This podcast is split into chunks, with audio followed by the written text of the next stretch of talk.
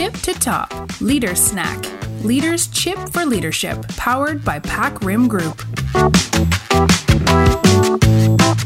สวัสดีคุณผู้ฟัง Leader Snack Podcast ดิฉันสายป่านปัทมจิต วันนี้ขอพาทุกท่านไปฟังมิสเตอร์สตีเฟน M.R. Covey นักคิดกูรู เจ้าของหนังสือ Bestseller The Speed of Trust ค่ะ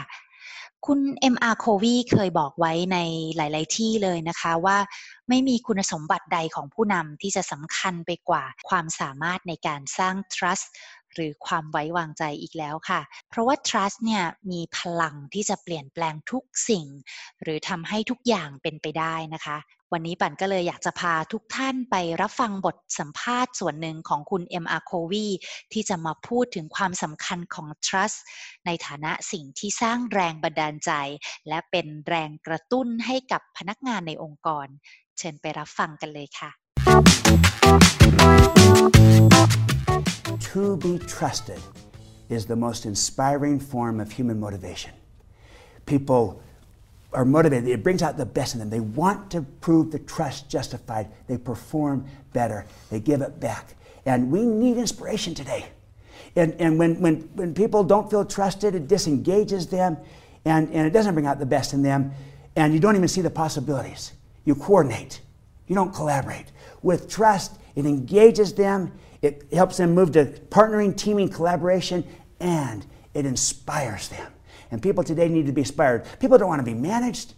they want to be led. Right, right. They want to be trusted, they want to be inspired, and nothing inspires people like being trusted. ทุกท่านเห็นด้วยกับคุณ M.R. Covey ไหมคะ ที่บอกว่าโลกทุกวันนี้เนี่ย มนุษย์เราต้องการแรงบันดาลใจในการทำงานนะคะ แล้วก็ไม่มีสิ่งใดที่จะสร้างแรงบันดาลใจได้ดี เท่ากับการได้รับความไว้วางใจอีกแล้วค่ะ สังเกตจากตัวเราก็ได้ค่ะ เวลาที่ใครสักคนนะคะ โดยเฉพาะหัวหน้า หรือท่านผู้บริหารเนี่ยให้ความไว้วางใจเรา เชื่อว่าเราทำได้ เชื่อว่าเรามีความสามารถ เราจะรู้สึกว่ามีพลังเลยใช่ไหมคะ เราจะรู้สึกว่า เราไม่อยากทำให้คนที่เขาไว้วางใจในตัวเราเนี่ยผิดหวัง มันก็เลยทำให้เราตั้งใจมากขึ้น มุ่งมั่นแล้วก็ทุ่มเทมากขึ้นด้วยนะคะ ฉะนั้นคงไม่ผิดนะคะ ถ้าเราจะสรุปว่า trust หรือความไว้วางใจเนี่ยแหละ คือสิ่งที่จะเข้ามาปลดปล่อยศักยภาพของพนักงานในองค์กร ประเด็นต่อมาค่ะ คุณ M.R. Covey ยังบอกไว้ด้วยนะคะว่าไอ้ความไว้วางใจกันในองค์กรเนี่ยค่ะ มันทำให้พวกเรารู้สึกว่าทุกอย่างเป็นไปได้หมดค่ะ แล้วคนในทีมก็จะไม่ใช่แค่มานั่งทำงานร่วมกันและ แต่พวกเขาจะมาร่วมแรงร่วมใจหรือ collaborate เพื่อให้เกิดผลลัพธ์ที่ดีที่สุดค่ะ เพื่อเห็นภาพชัดขึ้นนะคะ ปัญอยากจะลองชวนทุกท่านนึกถึงที่ทำงานที่มีความไว้วางใจกันสูงดูค่ะ มันคือที่ทำงานที่เต็มไปด้วยพลังบวกใช่ไหมคะ มันเป็นที่ที่ผู้คนเนี่ยจะรู้สึกปลอดภัยนะคะที่จะแชร์ข้อมูลหรือแม้แต่ปัญหากันอย่างเปิดเผยนะคะ เราจะไม่หมกเม็ดกัน เราจะไม่แทงกันข้างหลัง มันก็เป็นเหมือนกับ พื้นที่ที่ผู้คนจะเข้ามากล้าลองผิดลองถูกนะคะ และเมื่อมีไอเดียใหม่ๆเนี่ยก็พร้อมที่จะมาแชร์ จะมาแลกเปลี่ยนกัน ฉะนั้นผลลัพธ์ที่ได้ก็คือ งานก็จะคล่องตัวมากขึ้น ลื่นไหลมากขึ้น แล้วเมื่อมีปัญหาก็จะได้รับการแก้ไขอย่างทันท่วงที หรือพูดง่าย ๆ ก็คือ องค์กรจะได้ผลลัพธ์ เร็วขึ้นอย่างแน่นอนนะคะ รวมทั้งมันก็จะทำให้เกิดนวัตกรรมใหม่ ๆ ด้วยนะคะ เพราะว่าผู้คนในองค์กรเนี่ยกล้าที่จะคิดที่จะทำเรื่องใหม่ ๆ แล้วก็กล้าที่จะเสนอความเห็นขึ้นไปด้วยทีนี้ตรงกันข้ามค่ะ ถ้าเกิดว่าเป็นทีมหรือองค์กรที่ไม่ไว้วางใจกันแล้วเนี่ย ภาพมันก็จะเป็นอีกแบบเลยใช่ไหมคะ มันจะเป็นที่ที่เต็มไปด้วย office politics นะคะ หรือว่า การเมืองนะคะ จะมีขั้นตอนเยอะมากนะคะ ยุบยับเลย แล้วก็มีกฎระเบียบมากมาย รวมทั้งอาจจะมีการหมกเม็ดปิดบังข้อมูลนะคะ ต่างคนต่างทำงานของตัวเอง นะคะจะไม่ให้ความร่วมมือกับฝ่ายอื่น หรือทีมอื่นรวมทั้งนะคะมีแนวโน้มที่จะบริหารแบบจุกจิก หรือที่เราเรียกว่า micro manage อีกด้วยนะคะ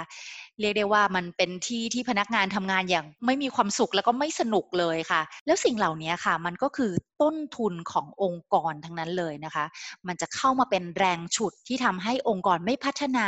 หรือไม่ก็พัฒนาช้ามากนะคะ จนตามคู่แข่งไม่ทัน ทีนี้ ในเมื่อ trust มีข้อดีขนาดนี้นะคะ ช่วยทีมแล้วก็องค์กรสร้างความได้เปรียบทางการแข่งขันขนาดนี้เนี่ยแล้วเราในฐานะหัวหน้าทีมนะคะ หรือว่าผู้นำเนี่ยจะสร้าง trust ให้เกิดขึ้นได้อย่างไร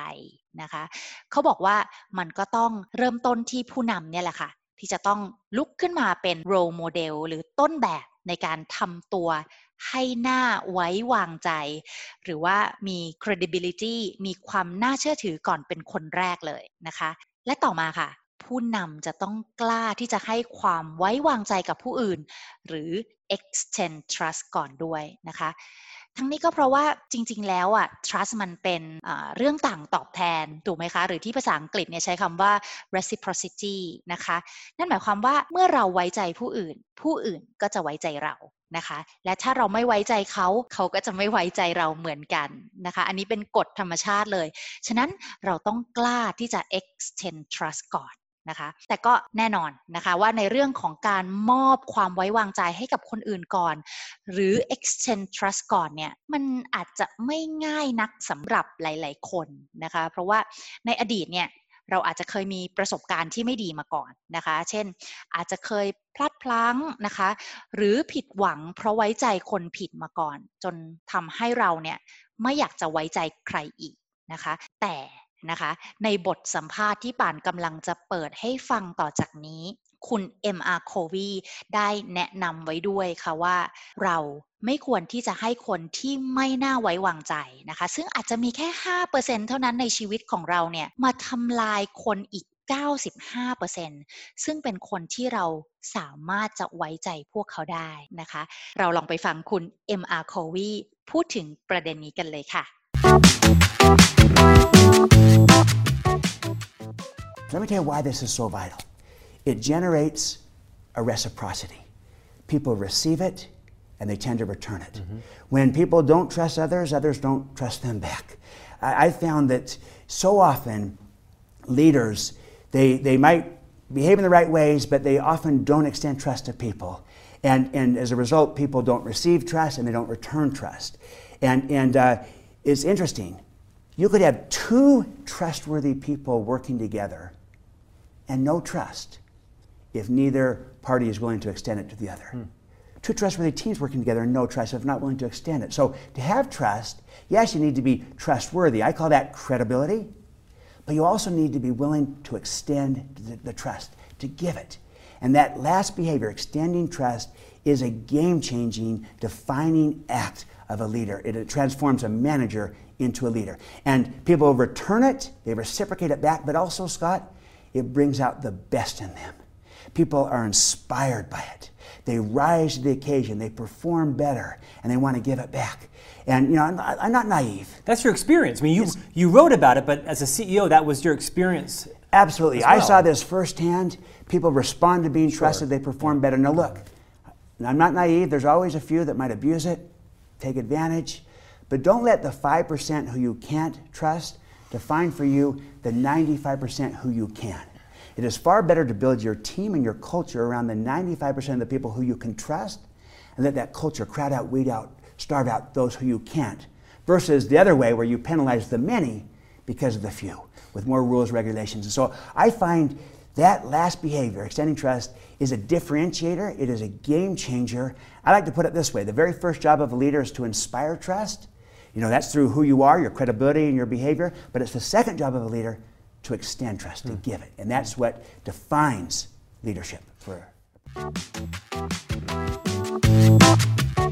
ฟังแบบนี้แล้วสุดท้ายเราก็ต้องเป็นผู้เลือกแล้วใช่ไหมคะ ว่าเราอยากให้ทีมหรือองค์กรของเราเนี่ยมีวัฒนธรรมแห่งความไว้วางใจกันสูงหรือเปล่า และถ้าคำตอบคือใช่นะคะ มันก็เป็นหน้าที่ของเราในฐานะผู้นำแล้วล่ะค่ะ ที่จะเป็นคนเริ่มสร้างวัฒนธรรมแบบนั้น นะคะ และก่อนจากกันในวันนี้ค่ะ ปั่นมีสถิติที่น่าสนใจมากเลยนะคะ จาก Harvard Business Review มาฝากกันค่ะ เขาบอกว่าองค์กรที่มีความไว้วางใจกันสูงนะคะ พนักงานจะมีพลังนะคะ หรือรู้สึก energize นะคะมากกว่าองค์กรที่มีความไว้วางใจกันต่ำถึง 106%นะคะ แล้ว พนักงานก็ยังมีความผูกพันในงานมากกว่า 76%มีความเครียดน้อยกว่า 72%และมีอาการเบิร์นเอาท์หรือหมดไฟในการทำงานน้อยกว่า 40%ด้วยค่ะนอกจากนี้นะคะผลวิจัยจาก Watson Wyatt Study นะคะยังบอกไว้ด้วยค่ะ ว่า บริษัทที่มีความไว้วางใจกันสูงเนี่ยจะมีผลงานดีกว่าบริษัทที่ไว้วางใจกันต่ำถึง 286%หรือเกือบ 3 เท่าเลยทีเดียวนะคะ ฉะนั้นค่ะ ถ้าทีมของเราองค์กรของเรากำลังอยากจะ transform ตัวเอง ด้วย culture หรือวัฒนธรรมที่จะทำให้เรามีข้อได้เปรียบทำการแข่งขัน ก็ต้องอย่าลืมเรื่องของการสร้าง trust ซึ่งต้องเริ่มต้นจากผู้นำหรือตัวเรานะคะ สำหรับวันนี้ขอบคุณที่รับฟัง Leader Snack Podcast อาหารสมองเคี้ยวง่าย ๆ ได้ประโยชน์ เหมาะสำหรับผู้นำทุกคน ฝากกดไลค์ กดแชร์ ใส่คอมเมนต์ไว้ได้นะคะ แล้วครั้งหน้าค่ะ ป่านจะกลับมาอีก พร้อมกับสาระดีๆ จากนักคิดนักเขียนระดับโลกค่ะ สวัสดีค่ะ